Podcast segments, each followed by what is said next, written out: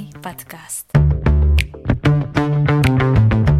Всем привет! Всем привет! Недавно я прочитала статью об общественном холодильнике. Меня очень заинтересовало такое некое общественное течение. Я поделилась с Ритой, и мы решили, что это необходимо просто озвучить в нашем сегодняшнем выпуске. Маша, зачем нужен холодильник общественный? Я люблю, когда мои продукты только мои. А ты? Общественный холодильник — отличная возможность отдать еду желающим, нуждающимся, и тем самым спасти продукты от смерти. То есть это что-то вроде благотворительности, только связано с едой? Да, это в неком роде благотворительность в виде помощи бездомным. Но основная цель людей, которые организовывают это движение, это спасение еды от мусорного контейнера. В принципе, рациональное потребление и забота о нашей земле. А получается, люди, которые не успевают э, употребить свою пищу, а, могут отдать ее в этот общественный холодильник, а, например, э, бездомные приходят туда и забирают там эту еду. Я правильно понимаю? Не совсем. Так как, безусловно, это могут быть люди, нуждающиеся в пище, не имеющие другой возможности как-то приобрести ее. Но, тем не менее, также на эти раздачи приходят самые обычные люди, которые просто не считают нужным покупать еду в супермаркете. И вот в России, мне кажется, есть некая тенденция и некий стереотип, что только какие-то какие-то люди без определенного места жительства могут пользоваться такой возможностью. И тебя сразу воспринимают как человека нищего, либо желающего взять что-то бесплатно. В Европе же воспринимают тебя как человека, действительно стремящегося как-то помочь нашей планете, как-то спасти ее. И это совершенно нормально, вот пользоваться общественным холодильником обычному, обеспеченному даже человеку. То есть ты думаешь, люди, у которых э, есть возможность купить купить э, хорошую, качественную еду в супермаркете, ну или неважно где, они пойдут в общественный холодильник и возьмут пищу там, стараясь э, разделить позицию разумного потребления. Ну да, если они придерживаются некоторых концепций разумного потребления, то почему бы и не сделать именно так? Ну, то есть они не изменяют себе, они вот, ну, у них есть такая позиция, и они всеми силами, всеми действиями доказывают, что они вот явные приверженцы этой позиции. К сожалению, у нас возникли неполадки с аппаратурой, поэтому одна часть подкаста, которая начнется прямо сейчас, будет отличаться по качеству звука от всей остальной записи. Итак, я хочу спросить у Маши о том, как люди, которые берут еду из общественного холодильника, могут быть уверены в том, что с этой едой все в порядке. Спрашиваю. Маша. Отвечаю, Рит. Мы записываем в Александровском саду, и вот вы можете слышать пение птиц, шум воды. Фонтана людей, которые садятся на нашу скамеечку. Да, и вообще пристают сегодня что-то все. Ужасно. Так, как, значит, обстоят дела вот с этим в Европе и странах Запада?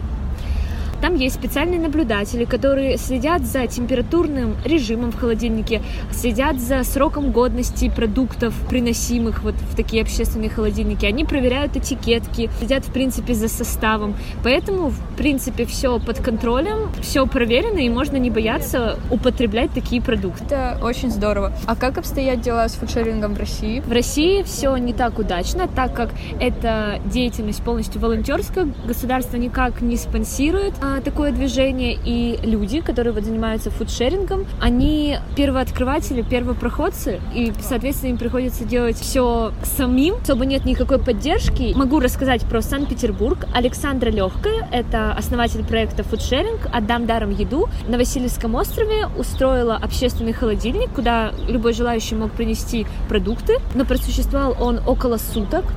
Далее пришел Роспотребнадзор и запретил такую самодеятельность, сказал, что в России, в принципе, такой проект не может существовать. А почему? Как они это объяснили? Они объясняют это тем, что они не уверены в качестве продукции, так как еду приносит любой желающий, и у него нет какой-то официальной бумажки с составом ну, того же варенья, которое сделано просто в домашних условиях.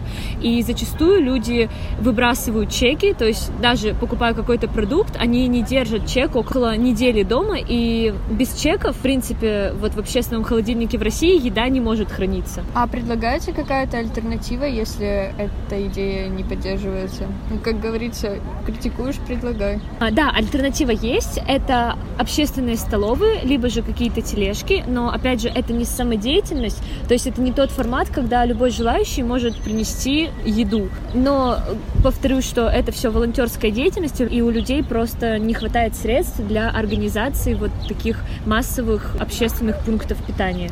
А получается, они больше концентрируются на том, как накормить тех, кому нужна еда, а не на том, как э, рационально использовать еду, которая может скоро испортиться. То есть это все равно немного другое, как мне кажется. Да, это уже немного не фудшеринг. Но мне очень понравилась реакция людей, петербуржцев, на такой общественный холодильник, так как было большое количество посетителей и большое количество людей, поставляющих вот такие продукты питания. Получается, что нам просто нужно найти подходящую форму, а люди к таким проектам готовы, причем люди разных совершенно возрастов. Это очень приятно. Да, это радует. Вообще очень здорово, что сейчас многие люди стали думать о том, как сберечь еду, чтобы она не пропадала просто так. И вот, например, а, в Англии даже появилось специальное приложение, которое называется Too Good To Go. С помощью него можно купить еду из ресторанов с значительными скидками, ведь еда, которую готовят в ресторанах, портится довольно быстро, она уже приготовлена, и часто ее просто выкидывают, но с помощью этого приложения она не пропадает просто так. И еще благодаря такой э, большой скидке обычным людям, возможно, не таким обеспеченным, у них есть такая возможность попробовать блюдо высокой кухни. Вообще часто бывает трудно понять, испорчена еда или нет, потому что часто срок годности как будто бы истек, а продукт вроде бы нормальный. Особенно трудно, наверное, понимать, можно ли продолжать пользоваться косметикой или лекарствами. По этим продуктам обычно трудно понять, испорчены они или нет. Да, я, кстати, часто слышала, что эти срок годности, они слишком преуменьшены, и это все ход производителей для того, чтобы их товары покупались чаще, то есть чтобы вот вызвать такой потребительский спрос. Да, наверное, часто лучше опираться на обоняние и вкус, но просто не очень хочется пробовать продукты, которые могут быть испорчены. Кстати, ты когда-нибудь замечала в магазине, там, не знаю, например, идешь покупать хлеб и видишь, что дата изготовления завтра? Нет, Рит, я такого не замечала. Реально? Я видела... Что за путешествие во времени? Но это специально, чтобы как будто бы свежая еда. Ну, они же не имеют права так делать. Ну да, но я видела, честно. А ты нажаловалась? Ну, маме сказала. Маш, а ты слышала что-нибудь о таком движении, как фриганизм? Я слышала, что фриганы — это люди, которые употребляют э, просрочку и, видимо, таким образом заботятся о природе. Ну, в какой-то степени да, они просто за очень осознанное потребление. Ну, то есть они не хотят, чтобы продукты выбрасывались просто так, а потом производились новые продукты, которые снова будут выбрасываться просто так. Интересно, это люди действительно придерживаются такой идеологии, либо у них просто не хватает ресурсов на покупку обычных продуктов? А, мне кажется, редко бывает что-то одно, наверное, влияет сразу много факторов, но я не думаю, что а, люди занимаются этим только из-за того, что у них не хватает ресурсов. Наверное, все-таки основная причина — это осознанное потребление. Ну просто, извините, возможно, скажу немного грубо, но это как-то совсем, на мой взгляд, неприятно копаться в мусоре в поисках какой-то достойной пищи, так как зачастую это у тебя все не лежит на, на блюдечке рядом с урной. Э, это нужно действительно там покопаться. Можно надеть перчатки. Ну, вообще, я Костюм защитный.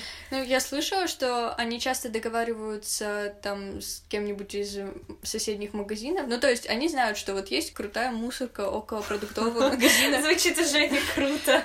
А, куда относят а, просроченную еду или еду, которая скоро станет просроченной.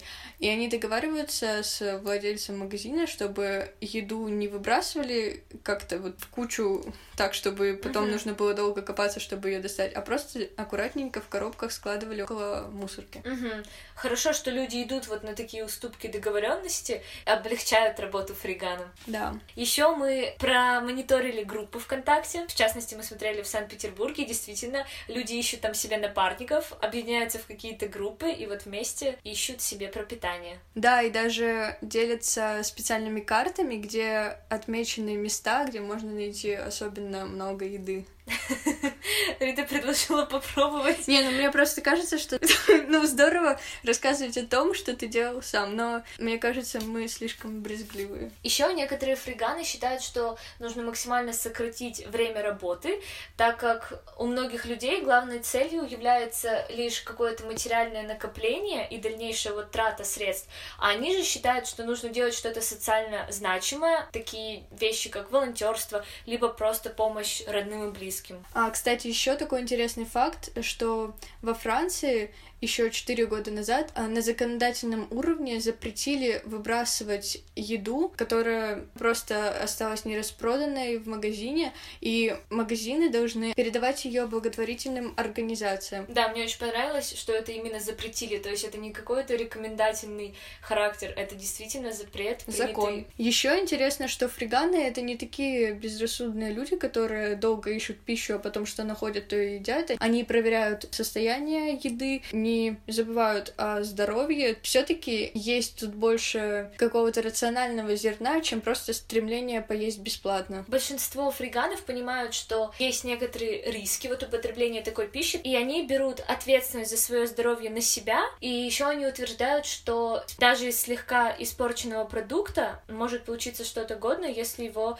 правильно приготовить. Например, я знаю, что для вкусных панкейков нужны именно прям такие почерневшие бананы, и это признак того, что в них много сахара, действительно получается очень вкусное блюдо конечное. Я это все вроде бы понимаю, я бы все равно не рискнула, там, например, пить молоко, а срок годности которого вышел вчера, даже если я вижу, что оно нормальное. Это может действовать даже как самовнушение, так как употребляя в пищу вот стакан этого молока, ты уже знаешь, что так, срок годности истек, соответственно, ты ожидаешь, что вкус и запах могут быть немного не такими. И, соответственно, можешь вот себе реально внушить и почувствовать это, хотя с молоком, возможно, все нормально. Mm, кстати, да. Нам было бы очень интересно узнать, готовы ли вы начать э, полагаться больше на свое обоняние, вкус, чем на сроки годности. Готовы ли вы настолько довериться себе или нет? А мне очень интересно, э, готовы ли люди на несколько дней стать фриганами, узнать, каково это лазить ну. по мусоркам, собирать еду. Ладно, я понимаю, что это все намного глубже,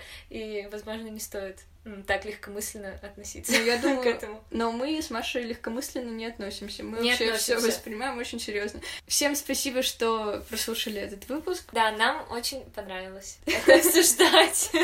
Да. Пока. Пока. And Marble Production.